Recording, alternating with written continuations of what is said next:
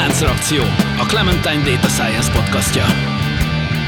Körméndi György vagyok, fizikusként diplomáztam, aztán adatelemzéssel és gépi tanulással kezdtem foglalkozni. És azt hiszem, ma is így döntenék. Kovács Gyula, Data Science Trainer. Célom az adatelemzési kultúra minél szélesebb körben való elterjesztése. Könyves Tóth előtt vagyok, Hivatalosan matematikát, programozást és pszichológiát is tanultam, de az életben azt is megtanultam, hogy a nem hivatalos tanulmányok éppen annyira fontosak. Póli Ferenc, digitális terméktervező, tanácsadó, startupper és podcaster, akiben évtizedek óta harcol a programozó és az újságíró. Hanson Robotics hamarosan valóban piacra dobja azt a azt a robotot, ami idősek betegek ápolására fog szolgálni, és aminek igazi emberi arca van, emberi gesztusokkal, mimikákkal, mármint az arc mimikákkal, a robotnak pedig gesztusai is lesznek. Bennünk pedig felmerült a kérdés, hogy vajon miért kell ez, miért van erre szükség. Még annyit tegyünk hozzá, hogy sokan ismerhetik ezt a robotot. Volt egy nagyon populáris megjelenése, amikor is Will Smith elment egy rendezvúra ezzel a robottal, és megpróbált vele beszélgetni hosszasan egyébként egy ilyen gyönyörű naplementében valami teraszon, borral kínálta, udvarolt neki, a robot pedig hát viszonylag ostoba módon válaszolgatott, és végül Will Smith is arra jutott, hogy ebből azért nem biztos, hogy nagy szerelem lesz. Tök jó, mert én erről még soha nem hallottam. És ez is egyébként önmagában érdekes, hogy ezeket a ilyen popkulturális, meg mém jellegű dolgokat az ember így szembesül vele, tehát hogy a, hogyan érintkezik mondjuk a, a köz szereplők világa, vagy éppen a, ezzel a szakmával mélyebben nem foglalkozók világa, amikor ezekkel érintkezik. Tehát ez szerintem ez egy tipikusan ilyen világok találkozása jellegű történet. Igen. Nekem meg egy másik történet kapcsán lett ez érdekes a minap, mert az egyik lányom kifejezetten hivatásos ápoló, és ő hozta elő ezt a pár nappal az előtt látott videót, és, és elég kétségbe esetten kérdezte, hogy oké, okay, oké, okay, de miért kell ennek emberformáinak lenni? Kicsit ijesztő. És ez azért érdekes, hogy így reagált. Nekem ez azért volt érdekes, mert kicsit korábban ugye felfigyeltem már erre a úgynevezett rejtéres völgy, Uncanny Valley jelenségre, aminek már tekintélyes szakirodalma van, ami arról szól, hogyha valami egyre jobban hasonlít az emberre, arra egyen egyre pozitívabban, egyre elfogadóbban reagálnak, de amikor már csak egy kis hajszál választja el az igazi embertől, akkor elkezd ellenszenvesé meg ijesztővé válni, és hogyha ezt a tetszést, elfogadást egy görbén ábrázolják, akkor ez az emelkedő görbe hirtelen egyszer elkezd csökkenni, és emiatt nevezték el ezt rejtélyes völgynek. És hát ez komoly kutatások vannak ezzel kapcsolatban, hogy, hogy, hogy valóban ebben a helyzetben ilyen pszichofiziológiai kutatásokkal is kimutatták, hogy az agyban ilyen elektron kiváltott potenciálok módszerével, hogy gyakorlatilag ott, ott van a probléma, tehát ilyen agyilag is jelentkezik a, ez a helyzet, hogy, hogy, a, hogy a látványt a, a mozgással az agy valahogy próbálja összeilleszteni, de nem, valami nem sikerül, és ott valami zavar támad. Tehát nem egyszerűen egy szubjektív szorongásról van itt szó, mint, mint ahogy ezt bárki gondolná, ami miatt persze ugye ezt kihasználják horrorfilmekben, mert ott is ez van, hogy olyan, mint az ember, csak mondjuk fénylik a szeme, vagy valami, vagy két szarva van, vagy valami, és akkor, akkor már ijesztő. Érdekes, hogy vajon miért akarja a Hanson Robotics ennyire azt, hogy olyan robotokat készítsen, amik megszólásig hasonlítanak az emberre. Azon túl, hogy el tudom persze képzelni, hogy ennek PR értéke van, és de a, a, ahhoz képest talán túl sok a befektetett fejlesztési potenciál. Én úgy gondolom, hogy Asimov a bűnös. Sokat gondolkozom ezen, de azt látom, hogy ez a Asimov féle robotok, semmi létjogosultságuk nincs, de vannak tudósok, cégek, akik Asimovon nőtek föl, és megpróbálják valósítani azt a világot, amit 50-es, 60-as években kitaláltak a sci-fi szerzők, de a világ nem ebbe az irányba ment. Nagyon sok dolog volt, amit akkor úgy gondoltak, hogy így lesz, űr, űrutazás, stb., és nem jött be. Helyette lett internet, mobil, a kezünkbe okostelefonok, stb. És ezt lehet, hogy el kéne engedni ezeket a dolgokat, mert olyan erőltetett érzetem van, míg például az okostelefon az csak úgy jött és elterjedt, és nem kellett nagyon reklámozni, hogy ez miért jó. Itt folyamatosan olyan érzésem van, hogy magyarázkodunk, félünk, eleve nem tűnik egy nagy ötletnek. Nem tudom, hogyha Asimov soha az életben nem írja meg a robotika alaptörvényeit, akkor valaki csinálná robotot, jelen, ilyen típusú robotokat. Ez érdekes kérdés. Ez egy általánosabb kérdés. Tehát tulajdonképpen itt a antropomorfizáció általános jelenségről van szó, amit ugye már történészek, kultúrantropológusok évezredekkel előtt is kimutattak, hogy a istenségeket, tárgyakat, szellemeket, stb. emberi tulajdonságokkal ruházzák fel. Most ugye meg a médiák erőltetik a emberszerűségét az úgynevezett mesterséges intelligenciának, ami szerintem legtöbbször igazándiból egy ilyen, most szépen akarok nagyon fogalmazni, ez azt mondom, hogy logikai bukfenc.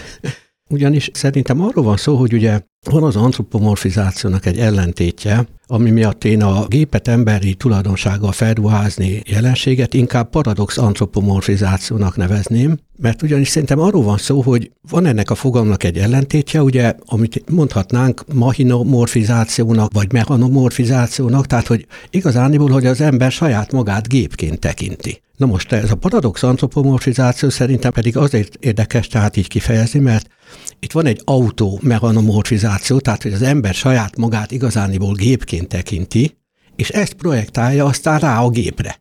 Tehát tulajdonképpen szó sincsen igazi antropomorfizációról, mert az ember ki is marad az egészből. És lehet megfigyelni, hogy azok szeretnek emberként tekinteni igazándiból gépekre, meg jelenségekre, akik saját magukat is tulajdonképpen gépnek fogják fel, és hát vannak ilyen komoly filozófusok, akik ezt így fogják fel. Na most én azt mondom, hogy ez egy kis logikai bukfenc. Én elfehéredő ujjakkal kapaszkodom a székem karfájába, hogy követni tudjalak, de tényleg nagyon. De azt hiszem értem, hogy mit mondasz, azt mondod, hogy tehát azért hülyeség ez a robot, emberi formára alakítás, mert ez fölösleges, az ember nem ezt várja egy robottól vagy akár a mesterséges intelligenciától? Nem, nem, én igazániból azt mondom, hogy nagyon sokan saját magukat tényleg valahogy kihagyják az embert a saját maguk önképéből is, és egy bonyolult gépnek fogják föl, és ezt vetítik vissza. Uh-huh, uh-huh. Hát a többi az csak egy ilyen játékos szóalkotás akart volna lenni, de itt nem a tudományoskodás a lényeg.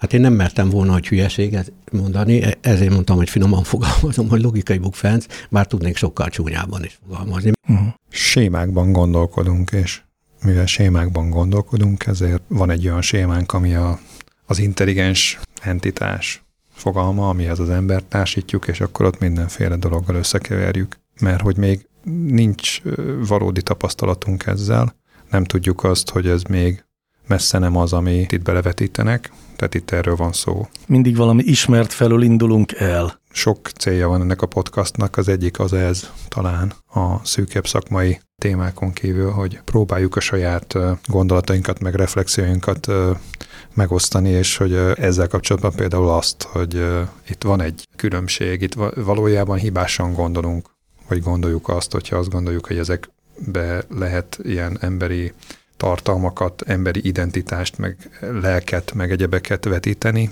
ez, ez egy teljesen téves felfogás, és azon lehet elmélkedni, ha van, akinek sok ideje van, meg, meg erre hivatva érzi magát, hogy mi lesz majd, hogyha egyszer jönnek a robotok, és ezt egyébként előtte meg érdemes valóban az Asimovot, meg a többieket tanulmányozni, mert azért ebben folytak más stúdiumok itt az elmúlt 70 évben legalább érdemiek, de tulajdonképpen jobban visszagondolok, akkor talán még korábbra is gondolhatok. Tehát ez igazából uh, itt azért már sok mindenki sok mindent végig gondolt.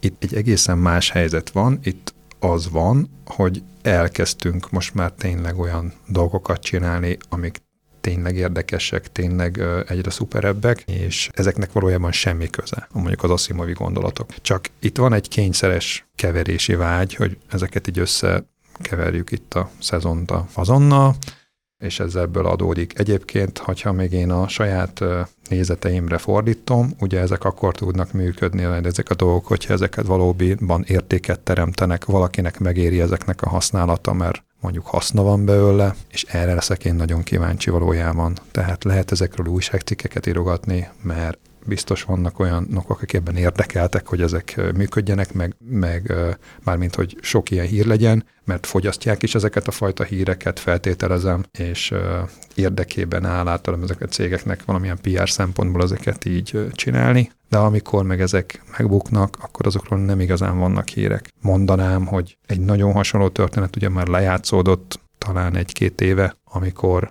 azt hiszem a Softbanknak, a japán óriásnak volt az a robotja, amelyiket hotel recepciókba állították be. Nem tudom, hogy hallottatok el arról, Hm. hogy egyáltalán a sztoriról, Mm, előtt bólogat, nem. meg, meg a Feri is bólogat, tehát azért az kétharmad. Itt a stúdióban. Tehát, eh, és azt viszont nem tudom, hallottátok-e, hogy most ezeknek mi a státusza? Hát nem, de biztos megbuktak. Tehát nyilván. Mert, mert igen, hát azért is hoztam föl persze, mert ez egy olyan kivételes helyzet, amikor lehetett egy ilyen eldugott cikket valahol olvasni, aztán azt el is mentettem magamnak. Talán már tavaly előtt, de lehet, hogy tavaly, hogy valóban kivonták őket a forgalomból. Ugye őket egy ilyen concierge-nek, ilyen tájékoztató robotnak rakták be, mert jó ötletnek gondoltak egy, egy hotelláncba, és, és hát kivonták őket, mert igazából nem jól működtek szegények, amit én bizonyos szempontból egyébként sajnálok, tehát most nem akarok úgy feltűnni, hogy én ezeken, ezeken kárörvendek, de az igazság, hogy inkább azt mondanám, hogy a realitás az az, hogy ezekkel még van egy csomó teendő, amíg, amíg ilyen típusú feladatokra használhatók. Vannak olyan feladatok, amikre már nagyon jók a robotok meg az automaták, meg már észrevétlenül használjuk is őket. Talán ez egyik ilyen legfontosabb attribútum, úgy, hogy amikor észrevétlenül használjuk őket, fel se tűnik a használatuk, na akkor működnek jól. És egy csomó olyan eset van, amik ilyen sippal, dobbal bejelentik, meg, meg, meg nyilván emberi arcot raknak rá, meg nem tudom, szóval ez elég tényleg rémisztő valahol, és aztán utána meg szép csöndbe valahol hátul megbukkan, megbuknak. Talán még fognak maguknak egy-két kockázati tőke- tőkebefektetőt, aki még egy kicsit beletesz lóvét, és akkor utána egyszer csak elfekszik a történet, elpihen. Akkor én felkent tanulság felelősként levonok valami olyasmit, hogy a Hanson Robotics talán, ha jól gondolom, egyetértünk itt ebben a szobában azzal, hogy nem biztos, hogy jó irányba megy azzal, amikor emberi mimikát utánzó robotokat készít, mert hiszen oké, okay, hogy onnan indulunk el, amikor egy új dolgot teremtünk, hogy valami ember számára ismerős, otthonos arcot próbálunk adni neki, de aztán rájövünk, hogy funkcionálisan nem is ez a jó, meg nem is biztos, hogy ezt várja el az ember. Igen, bocs, még egy, ehhez hozzá lehetne tenni, hogy, hogy egy kicsit viccesen, hogy még nem érte el ezek a fejlesztések azt a szintet, mint a művirág.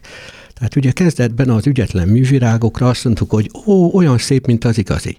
Aztán egyre szebbek lettek, és megfordult a helyzet. Igazi virágra mondják, hogy ó, hát olyan szép, mintha mű lenne.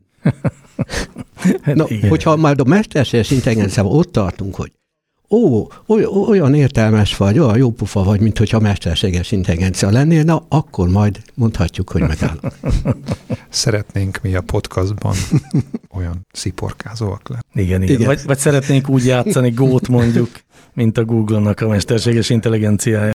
No jól van, nézzük akkor, ez szintén valami olyasmi, ami egy olyan fajta ilyen megközelítés, ami alapvetően jönne mindenkinek a első nekifutásából, aztán rájövünk, hogy, hogy nem erről van szó, vagy tehát ez egy rossz megközelítés. Ez a történet egy lényegében egy hír, ami azt hivatott elmesélni nekünk, hogy a Magyar Nemzeti Bank nemrég bejelentette, hogy a 2020-ban a gazdasági nehézségek ellenére és minden magyar család 800 ezer forintot megtakarított, aztán erre sokan reagáltak úgy, hogy érdekes az én számlámon, nem látszik az a 800 ezer megtakarítás, akkor ez most pontosan hogy is van? A valójában a számtani átlagot, mint az egyik, hát nem az egyik, szerintem a matematikai statisztika egyes számú tanított és megtanult eszközét fogjuk most a sárba rántani, remélem. Igazából majdnem, hogy betiltanám a számtani átlagokat, tehát amikor tanítjuk az adatelemzőket, akkor majdnem az összes korai nagy hibám, amikor adatelemzőként elkezdtem, az az volt, hogy átlagok alapján levontam olyan következtetéseket, amik konkrétan nem voltak igazak. Most maradjunk ennél a példánál, ennél a 800 ezer forintnál, ez, ez nagy, nekem nagyon beakadt. Méghozzá a következő miatt eszembe jutott egy P-mobil szám, nem tudom, ismertek az átlagembert, zseniális szám egyébként, de ez egy régi szám, tehát most már nem, nem teljesen igazok azok a számok, de lényeg az, hogy ilyen KSH statisztikákra leírták, milyen az átlag magyar, na pont olyan nincs. Na pont olyan nincs. Ebben az esetben a 800 ezer nálam azért ütötte meg a inger küszöbömet, mert ö, ugye elkezdtem agyalni, hogy ö, a lakosság körülbelül hogy takaríthatott meg tavaly, meg tavaly előtt, meg korábban, nagy valószínűséggel az emberek többségének a megtakarítása tavaly nulla forint volt. Ez azt jelenti, hogy van egy ilyen másik statisztikai mutatói medián, középérték. Ez azt jelenti, hogy a medián szerint nulla forint volt az emberek megtakarítása, és valószínűleg voltak olyanok, akik milliárdokat takarítottak meg. Nevesíteni most nem akarjuk, szerintem ez nem az a fajta podcast adás, meg lényegtelen is. A jelenség egy nagyon fontos, hogy vannak, akik milliárdokat, vannak, akik néhány milliót, vannak, akik nulla forintot, de szerintem pont 800 ezer forintot, na olyan szerintem egy kezemben meg tudom számolni. Mégis az emberek mit fognak levonni, amikor hallják ezt a hírt? Akik nulla forintot takarítottak meg, azok uh, szégyellik magukat. Hogy úristen, még az átlagot se tudom hozni. Nem, hogy százezer, meg nyolcezer, meg semennyit nem tudtam félre rakni. Az embereknek egy szűk kör, meg baromi büszke, hogy úristen, hát én ennek a többszörösét raktam félre. Én nagyon király vagyok ebben a tekintetben, és Szerintem sokkal korrektebb lennének olyan típusú statisztikák, ahol azt mondják, hogy egyáltalán az emberek hány százalékának volt megtakarítása tavaly. Ez egy totál, jól értelmezhető adat, az embereknek 42 százaléka tudott félrerakni. Ebből 14 százalék, most mondok valamit, nyilván fogalm sincs a számok, ilyen szinten nem publikálnak részteket, 14 több mint 1 millió forintot. Annak megint van egy információ tartalma, de az ilyen átlagnak semmi. Akkor már jobb lett volna egy medián, egy módusz, vagy bármi, megjegyzem, legjobb tudományosan szerint Nyugat-Európában az ilyen jövedelemhez köthető statisztikák nagy része az medián. Tehát Magyarországon álltak át erre a statisztikai mutatóra, és ezért vannak ilyen fals értékek. Nemrég csináltam egy fizetés elem, elemzést, ott is összehasonlítottam, mi a különbség, a, ha úgy elemzem ki a fizetéseket, átlagot számolok, vagy ha mediánt, és pont ellenkező összefüggések tudnak kijönni. Úgyhogy ezen nagyon-nagyon-nagyon kell vigyázni. Ezt mindenképp el akartam mondani egyszer az életembe, mert ha valaki elkezd egy statisztikai szoftvert használni, ez a default, a számtani átlag. Tehát ezt azonnal kapcsoljuk át egy másikra, és próbáljunk ilyen medián típusú, kvartilis, decilis típusú elemzésekbe belemenni, akkor jóval tisztább képet kapunk, mint ennél a mutatón. Ugye a medián az a dolog, amitől balra, meg jobbra ugyanannyian, ugyanannyian vannak. vannak. Pont az a közepe. Adatoknak a fele kisebb, mint a medián, a másik fele nagyobb. Nekem erre az jut eszembe igazániból, amikor én ezt tanítani szoktam, ilyen bevezetésnél, ilyen stat- alapstatisztikákat. Először mindig egy kérdéssel kezdem. Régen Debrecenbe kellett néha mennem, amikor még odáig nem volt autópálya. Miskolc alattig mentem 100 kilométert autópályán 130-al. Utána Debrecenig 100 kilométert 70-nel mentem, oké? Okay? Tehát 100 kilométert mentem 130-al, Miskolc alattig, utána Debrecenig 100 kilométert 70-nel. Mi volt az átlagsebességem? Sok ezer embert megkérdeztem, nem vicc, tényleg? Mindenki rávágja, hogy 100. Sokan nem mernek válaszolni. Volt egy-két fizikus, meg a saját szüleim nem rögtön ugrottak be. Lát, látod, hogy hogy nézek ugye elő? Igen, igen. És ugye utána megvigasztalok mindenkit, hogy, hogy, hogy sok ezren rávágják, hogy száz.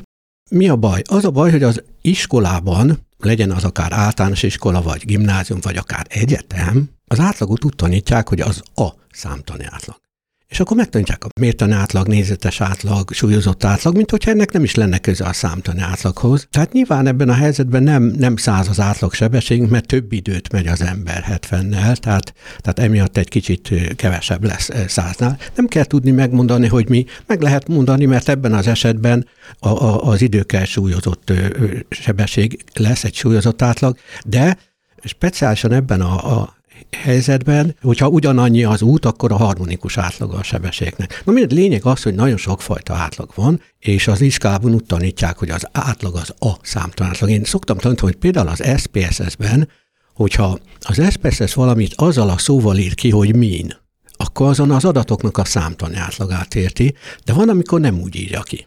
Van, amikor azt írja ki például, hogy average. Akkor azon soha nem az adatok számtani átlagát érti, hanem valami mást. Minden esetre tehát ez, ez egy rossz tanítási módszer, hogy az átlag az a számtani átlag.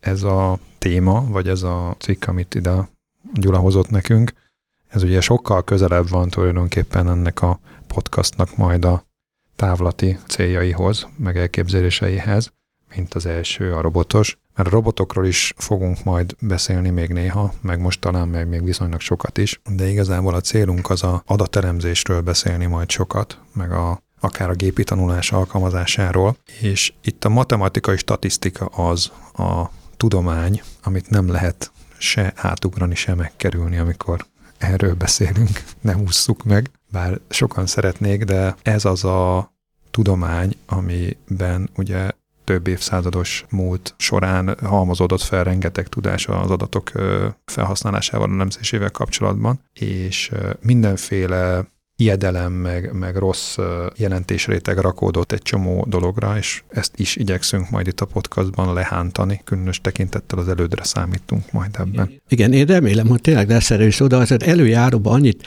még ehhez hadd tegyek hozzá, hogy én szerintem nem igazán az a nagy baj, hogyha valakik felelőtlenül hozzáértés nélkül használnak rosszul statisztikákat félre magyarázóan. Az igazi nagy baj az, amikor ezt valaki direkt csinálja, és szándékos megtévesztéssel, és remélem, hogy majd lesznek ilyen cikkek, nálam van éppen ez a híres OneSync botrány például. Tehát előfordul, hogy kutatóintézetek alakulnak kifejezetten hamis statisztikai játékokkal kapcsolatos globális világbefolyásolásra.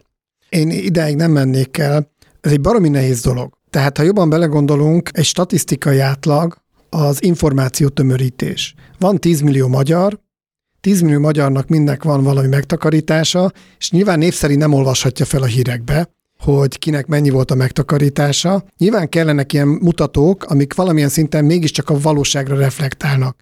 És ez a fontos, hogy akkor olyan mutatót használjunk, aminek tényleg van valamilyen relevanciája valósággal kapcsolatban, nagyon nehéz letömöríteni a valóságot néhány mutatóba, hogy az tényleg valamilyen szinten azt mutassa, ami történik, ne olyan, ami, ami valójában egy virtuális valami, aminek semmi köze nincs a valósághoz, és amikor egy rossz statisztikai módszertant használunk, akkor nem a rossz indulat van az esetek 99%-ában, egyszer nem tanuljuk meg. Nincs érzékünk, nincs tapasztalatunk arra sokszor, hogy na most mit kell használni. Megtanítják a tíz alapmutatót, és agyatlanul nyomjuk, nyomjuk, nyomjuk, kidobjuk Excel táblákba vagy prezentációkban, és azon, azon már nem kezdünk el gondolkozni, hogy most ebben a konkrét pillanatban ennél a típusú adatnál ez most nem, ezt engedjük el, ez most nem jó, helyette lejjebb fúrok és valami más csinálok, aminek tényleg van értelme.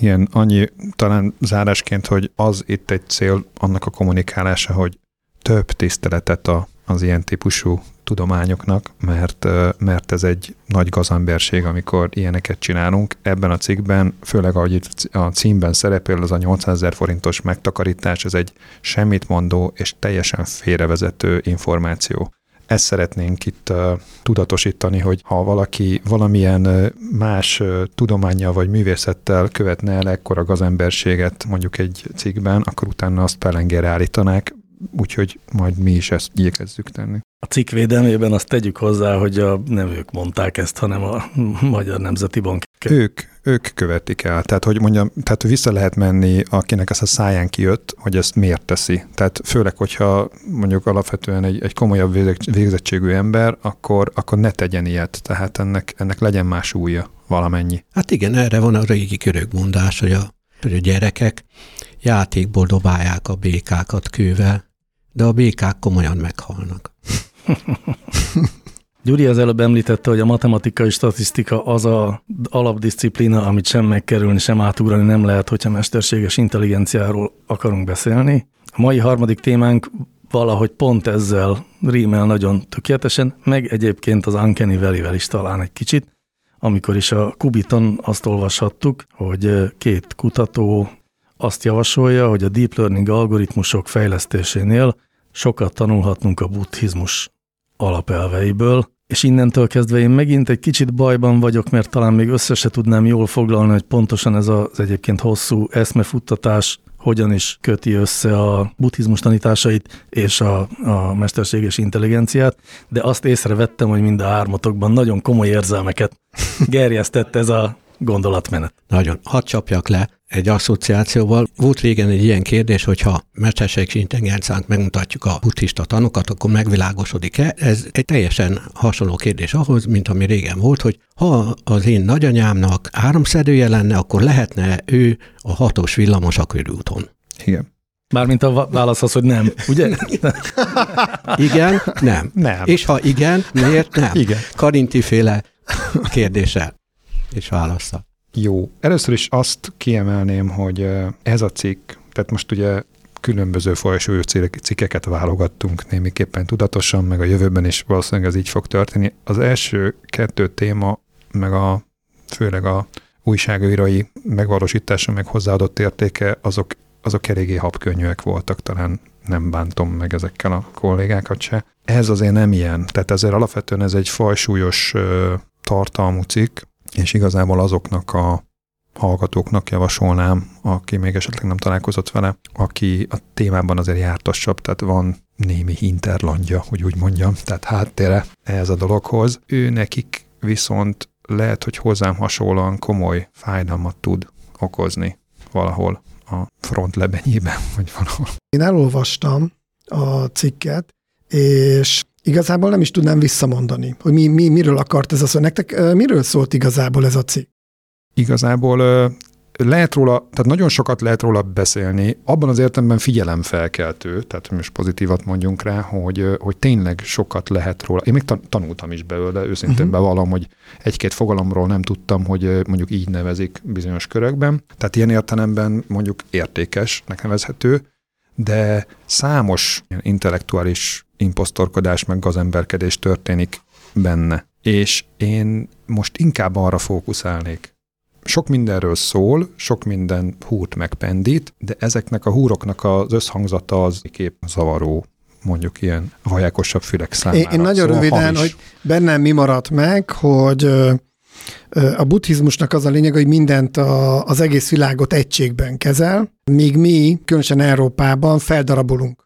Feldaraboljuk a valóságot, és szintetizálunk, mixelünk, stb., és így próbáljuk megérteni a világot, és ezért nem sikerül. Még a buddhisták azok, akik valójában mint egységként az egész világegyetemet eh, beleolvadnak, és így kvázi nem is, hogy megértik, hanem érzik az egész valóságot. És körülbelül nekem ennyi jött át. Tehát ezért kérdezem, mert maga a buddhizmus az nekem így nagyon szimpatikus ezeken keresztül, a leírásokon keresztül, de nem teljesen értettem, hogy mit is akarnak így megvalósítani ezzel a összekapcsolással. De mindenképpen sikerült azt az érzést kelteni benned, hogy te itt valamit nem tudsz és nem értesz, és ezzel már is elérték részben a céljukat, és ez már egy nagy gazemberség. Két dolgot akartam mondani. Az egyik, hogy igazán itt nem a Kubic szerzőjét ekézzük, most ő csak leírja azt, amit két kutató leírt, ami a mondás lényege körülbelül az volt, hogy érdemes lenne a, a deep learning algoritmusok fejlesztésekor a buddhizmusból meríteni inspirációt, és hogy mi, van itt egy mondat, ami egyébként összefoglalja szerintem a lényeget, az intelligencia koncepciókat alkot, nem egészként kezeli a valóságot, hanem a részeit modellezi. És ugye valóban a mesterséges intelligenciának is van egy ilyen megközelítése, ezt challenge meg mondjuk a, az a két kutató, a, innentől én is uh, rémülten nézek az igazi szakemberekre. Én, én ö, azt mondanám, hogy ebben a, a cikkben nagyon sok okos gondolat van összeszedve, összerakva, összehordva, és ezekből mégis valami olyasmi sül ki, ami nekem mondjuk bekezdésenként gerjeszt bennem indulatot. De tényleg annyira szertágazó, hogy nagyon sok mindent lehetne erről beszélni, és értem a célzást, haladjunk előre, tehát röviden. Az első az, hogy a előítéleteket nevezi a egyik legnagyobb problémájának a mai gépi tanuló algoritmusoknak. Ebben bizonyos értelemben van valami, ennek a kezelése azonban úgy, hogy a gépi tanuló algoritmusokba próbáljuk valahogy kezelni, ez már sok-sok kérdést vet fel szakmai értelemben. Tehát ez egyáltalán nem végigvitt gondolat. A következő az ugye a buddhizmusnak és a mély tanulásnak a, a konkrét hasonlata, tehát itt a, a deep learningnek, a, a meditálásnak a, a, a konkrét összevetése. Én azt gondolom, hogy ez már egy kimondottan ilyen szellemi büntetőjogi zsiványkodás kategória, mert ez tehát ezt egy, ezt egy, azt hiszem, hogy ha ezt egy versben követi el, akkor az, az, az frappáns lehet, az érdekes. De, de, de egy, tehát, tehát egy tudományosnak átszázott eszmafuttatásban ez viszont, ez viszont szemfényvesztés. Aztán a harmadik, amit én felírtam, az például ennek a Moravec paradoxonnak, amit én nem tudtam, hogy itt ezt így hívják, annak a felemlegetése, tehát hogy magas szintű döntések, azok az adott esetben egyszerűbbek, állítja valahogy a cikk, mint hogy ezeknek a elemi lépéseknek a sorozata, ami elemi, elemi feladatoknak az elvégzése. Most ez egy rébusznak tűnik, nagyon egyszerűen mondom, önvezető autó, mondjuk nem tudom, megy ez az önvezető autó a Szív utcába, és ki akar menni az Andrási útra, és akkor ott van valami érzékeli a környezetét, és egy rossz döntést hoz.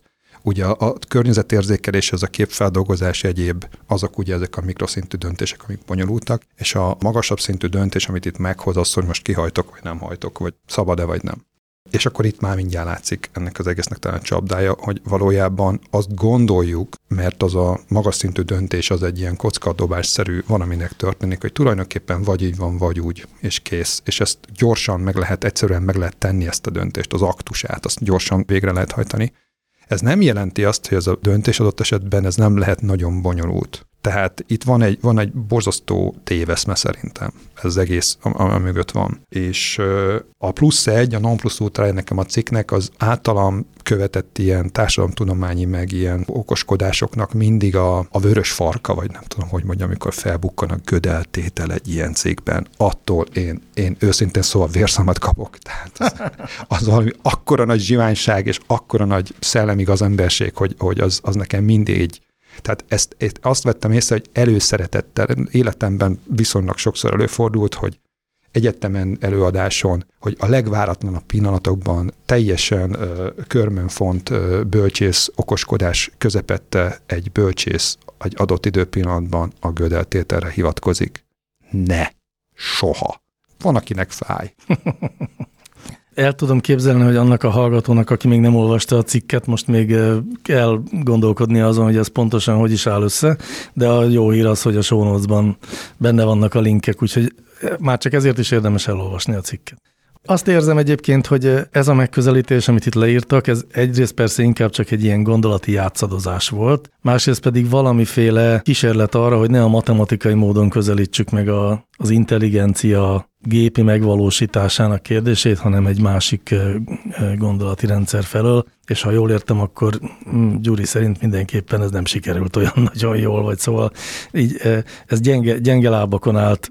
Kilógott a lónak a gyenge lólába. Ne, nekem az jött át az egész cikkből, hogy hogy valami olyasmi dologot próbáltak meg, ami minden logikával szembe megy, amire felépítettük a, az egész mesterséges intelligenciát, ami egy jó dolog, hogy néha próbáljuk feszegetni a határokat, de számomra legalábbis, és a, nekem totál olyan érzésem, hogy a cikkből is ez jött le, hogy ez az egész dolog, ez tök reménytelen. Tehát ezt, ezt felejtsük el, tehát ez, ez nem fog működni. Továbbra is az az irány fog működni, amit eddig csináltunk, hogy feldaraboljuk a világot, összefüggéseket keresünk, nem próbáljuk az univerzumot egy pontban megérteni, mert ebbe az irányba ment el a, a nyugati civilizáció nem tudom hány ezer évvel ezelőtt, a görögök óta, és ez az egész buddhizmus, ez egy más, ez egy teljesen más dolog. Hát jobban belegondolunk, nem a buddhisták miatt van most egy digitális civilizáció. Ők szépen maguk a saját fejükben megírtik az egész világegyetemet, de attól még nincsenek mobiltelefonok, nincsen mesterséges intelligencia. Tehát ez a két dolog, ez egy egy kicsit olyan, mint az alapítvány, mert Asimov szóba került, ugye két civilizáció fejlődött ki, egy technikai, meg akik gyakorlatilag csak egész nap beszélgettek egymással, és hihetetlen intelligenciát sajátítottak el. Ezt a, és tök jól, ez a két civilizáció mind a kettő fontos, de semmi közük egymáshoz. Jól el vannak egymás nélkül. És aztán nincsenek jól együtt el. Ja, igen. igen. Mhm. Azt még tegyük hozzá. Jó, szerintem egy eseményre van időnk, ami a közelmúltban történt, és aminek akár elsőre meglepő is lehet, de igenis köze van a data science-hez. A MicroStrategy nevű cég, akik korábban üzleti intelligenciával foglalkoztak, a készpénzállományának egy részét bitcoinba konvertálta, aztán egyébként ezen felbojdult a világ, és eljutottunk arra pontra, amikor Elon Musk is twittelt egy, egyet, és azt mondta, hogy ő is majd a pénzét azt bitcoinba teszi. Hogy, hogy függ ez a mi témánkkal össze? Mondom én, mert azt én hoztam. Ugye ez egyáltalán nem új hír, tehát az első hírek erről bőven tavaly ősszel jöttek, de annyira szimbolikus, hogy egyáltalán nem baj, hogyha főleg ide az elején ezt beszúrjuk. Bitcoint nem kezdjük el most magyarázni, tehát azt ismertnek tesszük fel. Az összes paradoxonjával, hogy azt se tudjuk, hogy ki, honnan, mi, miért, merre, ki irányítja a világot, semmit nem tudunk róla. A MicroStrategy-t azt bemutatnám azért, mert azt nem biztos, hogy mindenki tudja. Na, ennek van szorosabb köze a szakmánkhoz. Ez a cég, ez egy viszonylag kisebb, de jelentős BI, Business Intelligence technológiai szállító, aki a, ennek a riportoló eszközöleit Magyarországon is számos cég használja, és ez egy, tehát ez egy régi bútor darab mondhatni a mi szakmánkban. 15 éve biztosan léteznek a, a magyar piacon, de valószínűleg még több, és a mai napig jól működnek, egy, egy, egy eredményes cég, nem egy üstökös, abban az értelemben, hogy a, mondjuk az elmúlt évek nagy-nagy hírei azok mondjuk nem róluk szóltak, de stabil szereplők a piacon, és meglehetősen nagy készpénzállományjal rendelkezik. Ez manapság sok cégnél van így. A vezetője gyakorlatilag egy személyi tulajdonosa, vezetője, vagy többségi tulajdonosa, elnöke a Sailor nevű úr, az valamikor tavaly nyáron úgy döntött, hogy ezt a jelentős, azt hiszem, hogy több millió dolláros képz, készpénzállományt ezt egy laza húzással, vagy ennek egy jelentős részét bitcoinba fekteti. Nem megyek bele az ilyen tőzsdei cégek értékteremtése és egyéb elméletekbe, hogy ugye egy cégnek addig illik megvalósítani olyan beruházásokat, amit, amit ugye portfóliójába illeszkedik, amíg azok mind-mind pozitív jelenértékűek és bevételt termelnek, és tulajdonképpen, ha meg, ha, meg, ha meg csak van a pénz, meg gyűlik, akkor meg időnként kiosztják osztalékba, vagy, vagy, vagy folyamatosan emelik az osztalékot. Tehát ugye ez a logikája a tőzsdei cégek működésének, ehhez kötődik az árazásuk, tehát ugye milyen stratégiát követnek. Na most itt meg egy olyan húzás történik, hogy gyakorlatilag felteszik a lovira, mert hogy ez valami olyasmi, és akkor innentől kezdve viszont a cégnek az értéke, és ez a vicc, hogy, hogy gyakorlatilag a bitcoinhoz kötődik, mert mind a kötélen úgy rángatja. Tehát van egy cég, aki régóta operál, tudja, mit csinál, megvan egy stratégia, jó a termék, működik, szeretik, használják, és ez tulajdonképpen az hakmánkban van, tehát adatelemzési profilú cég, és akkor egy idő múlva tulajdonképpen az egésznek az árfolyam az elszáll, mert egyébként elszállt, és azért, mert a cégnek egy, a tőkének egy része bitcoinban van, és a bitcoinnek az árfolyam mozgatja a céget. És ez egyébként aztán fokozódott, ment előre, ilyen hólabdaszerűen, mert még többet vettek, most már rengeteg sok bitcoinjuk van, és most már teljesen ez egy új stratégia lett, amit most már mások is itt fontolgatnak, hogy kövessék, meg elkezdték követni. Tehát ez egy nagyon érdekes dolog, ez a nagyban egy kicsit megcsinálja azt, amikor valaki kitalálja, hogy ő most holnaptól itt hagyja, nem tudom, a, a számító gépes mondjuk, mondjuk fejlesztői munkáját, és elmegy, nem tudom, pókerezni, vagy valami ilyen. Én ez annyit raknék hozzá, hogy nagyon sokszor úgy tekintenek ránk az üzleti oldalról, hogy na mi vagyunk azok, akik megmondjuk, hogy mi fog történni. Ugye előrejelző modelleket tudunk építeni, forecasting, prediktív modellek, stb. Na most szerintem nincs ember a Földön, aki tudna egy prediktív modellt építeni, hogy hogy fog változni a bitcoin árfolyama. Tehát ezt úgy tudatosítani kell a ismerőseim körében, hogy ez most egy olyan állapot, amire nem is tudom, volt-e vala példa a világtörténelemben, ez hasonló jelenség. Tehát erre bármilyen volt. illet volt. És mi lett a vége? Hát mondjuk a, a legkorábbi ilyen nagyon klasszikus, amit szoktak mondani, ugye ez a, az a holland tulipán hagyma őrület. De ez ugyanaz? Ugyanaz a sztori? Azt gondolom, hogy számos elemébe hasonlít, vagy nem csak én mondom, nem tudom, sok mindent lehet erről gondolni. Ha mondjuk tényleg az történik vele, amit azért viszonylag sokan várnak, hogy, hogy egyszer csak majd jó fejre áll, akkor majd lehet okoskodni ilyen bölcseket. Most Isten igazából nem tudjuk, de most én ezt nem, ezért, nem a bitcoin miatt hoztam ám ezt a cikket. Tehát igazából arról van szó, én azért hoztam, mert annyit akartam vele mondani, hogy ez a helyzet, mondjuk amikor a szakmánkban adott esetben előáll, hogy itt ülök, csinálok valami értelmeset, és akkor egyszer csak rájövök, hogyha nem tudom, veszek lottót és nyerek rajta, akkor az, és nyertem rajta, akkor az onnantól kezdve akkor én felállok és szevasztok. Tehát, hogy az élet értelme, meg a munka értelme, meg nem tudom, bármi. Tehát, hogy létrehoznak egy céget, amiben több ezer ember dolgozik, és azok fejlesztik a kódot, és akkor a cégnek az árfolyam az meg nem attól függ, hogy ők mondjuk hogyan végzik a munkájukat, hanem a bitcointól. De, de mondhatja azt is az ügyvezető tulajdonos, hogy van egy szuper termékünk, szoftverünk, elemzőeszközünk, és ez dobta ki, a prediktív modellünk dobta ki, hogy nekünk bitcoinba kell menni, és ez egy reklámszöveg is lehetne akár. Értem, de nem ez történt. Nem ez történt, nem tudjuk, hogy mi fog történni egyébként, de igen, valóban ez inkább arról szól, hogy, a, hogy ezt a szektort hogyan rángatja meg az, hogyha az egyik szereplője valami máshoz köti a saját értékét, mint sem a produktumához, mint sem a kor kompetenciájához. Hát a világunkat, nem is a szektort, mert most ezek után szuverén döntése minden cégnek, hogy mit csinál a cashflow-jával, de vagy a, vagy a készpénz tőkéjével, de, de hogy így egyáltalán az, hogy, az hogy, hogyha arra építjük fel a világunkat, hogy mondjuk cégeket hozunk létre, amik valamilyen értelemben stratégiát követnek, értéket akarnak teremteni, termékeket akarnak létrehozni, amik valamilyen értelemben, vagy szolgáltatásokat, amilyen jobbak, szebbek, valamilyen nebbek, mint a, mint a többi, vagy ami eddig volt, vagy újak, és akkor nagy Isten, ez létre is hozom. Ezzel azt is üzenem persze, hogy nincsen olyan ötletem, nem tudok olyan projekteket, nem tudok olyan fejlesztési ötletet, vagy túl kockázatosnak ítélem. Egyszerűbb, hogyha veszek bitcoin, és kész. Vagy vehetett volna aranyat is, csak manapság nem aranyat veszünk, hogyha, hogyha nagyon akarjuk fiatatni a pénzünket, hanem bitcoint. Igen. Vagy esetleg GameStop részvényt. Ja. De Musk is vásárolt, nem? És rá nem lehet azt mondani, hogy nem innovatív, sőt, hát gyakorlatilag ő a leginnovatívabb ember a Földön jelenleg. Ne, ne kezdjünk el Muskról most beszélgetni, kérem. Lehet, hogy egy következő alkalommal lesz egyébként lehetőségünk arról, hogy Elon Muskról eszmét cseréljünk. Ő viszonylag gyakran szolgáltat témát még a data science szakértővé számára is. Jó, hogy ezeket ma megbeszéltük, menjünk várjunk, hogy legközelebb milyen témák kerülnek elénk. Köszönjük a figyelmet, sziasztok!